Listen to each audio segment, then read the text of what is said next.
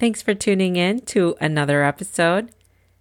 Today's episode is titled Jack and Jill, but before I jump in, I want to just do a quick recap of my last episode. My name is Jasmine.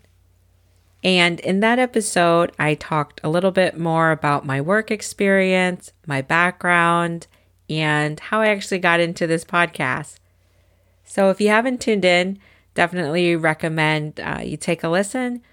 But for now, let's go ahead and jump into Jack and Jill.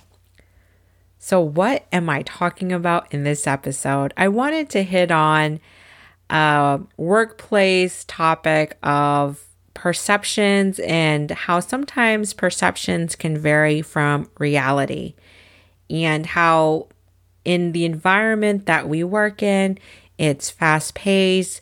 We often use digital tools like text message, email, instant messages, and it's very quick to form perceptions. And at times, those perceptions can be far from reality.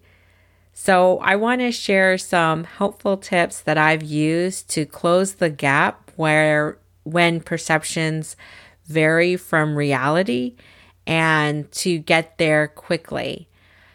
So I want to start out why I titled this Jack and Jill was I thought about a verse to this nursery rhyme and I thought about some perceptions and crazy interpretation that I had.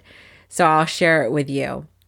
So the verse that I was thinking about in Jack and Jill was Jack and Jill went up the hill to fetch a pail of water. Jack fell down and broke his crown and Jill came tumbling after. Okay, so what I'm about to describe is a complete exaggeration. And I could even remember joking with some friends about what an interpretation could be. So when I thought about that, I was like, wait a minute. Is this like a modern day insurance fraud claim going on here? Jack broke his crown and Jill, quote unquote, tumbled after. Was that really her alibi? Did she push Jack down the hill? How come Jill didn't break anything? Okay. All right, I know. It was crazy. It's crazy. Trust me, I actually thought back. I'm like, Jasmine, how how did you even think about that? And I was like, is there something with me working in insurance, my husband works in insurance, or could it be a part of a drama episode gone wrong, something I saw? I don't even know. I think it probably is just my quirky thinking of what this interpretation or what a perception of Jack and Jill could be.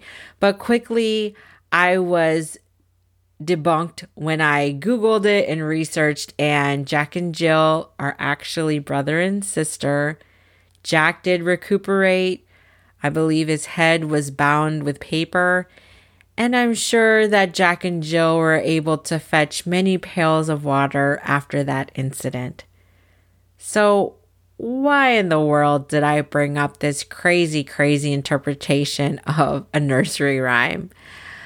I wanted this to jump into the the steps I have to share with you today to really bridge that gap between perception and reality because in my crazy example the perception was so far off of what was really happening and I didn't see any news articles come up of the, the largest insurance claim for for someone named Jack breaking his crown. No, it was absolutely ridiculous and it wasn't even true.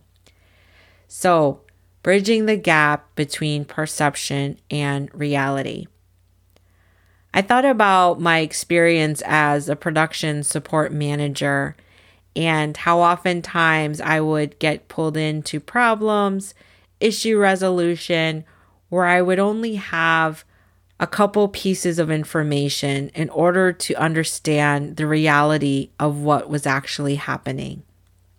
So, the first step that I took, and I think it applies when bridging this gap that can exist between perception and reality, is getting to the facts.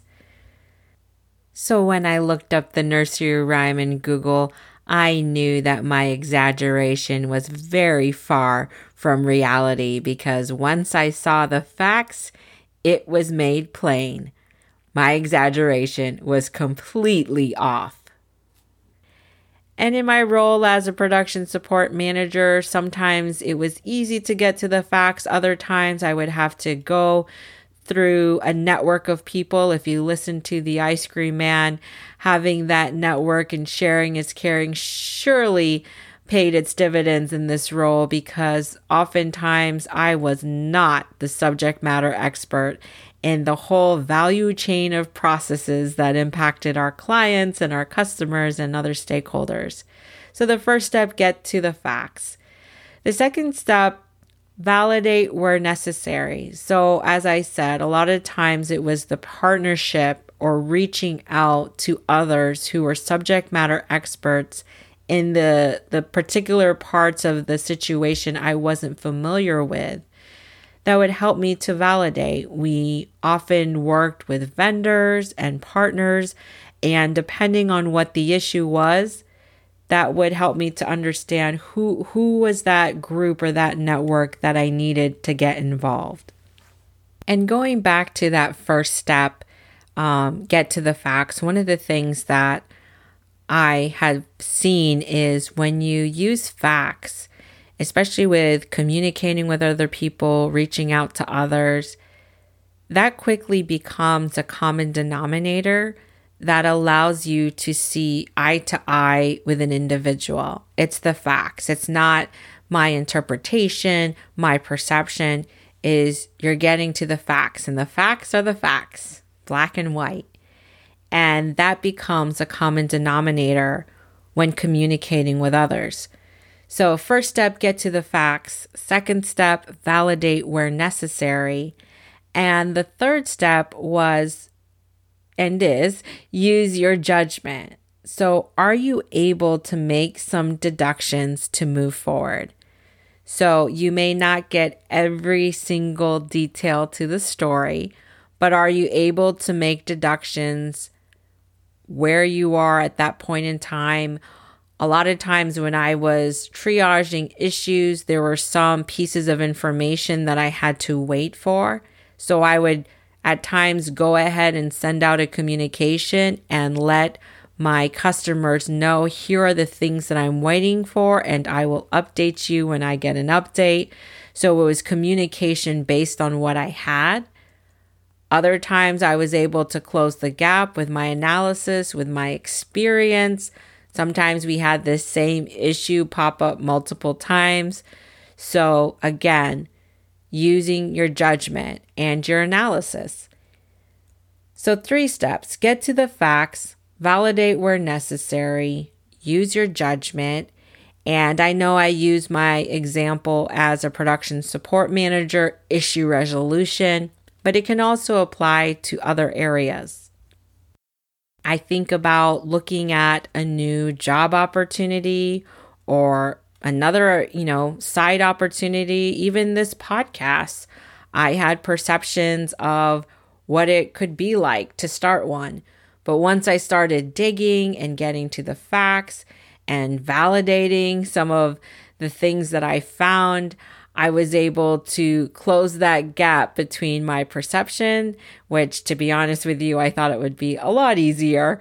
But there were a few steps that I eventually got the hang of, and I'm still in the learning process. And then being able to use my judgment and say, okay, here's the path that I want to take, and here I am. So, next time you read a nursery rhyme or think of one, have some fun with it and think of what crazy interpretation you can come up with. Hey, I think that could even be a fun addition to a game night or something. But fun aside, I hope that these tips help you in your journey in the workplace. So, getting to the facts, validating where necessary, and using your judgment.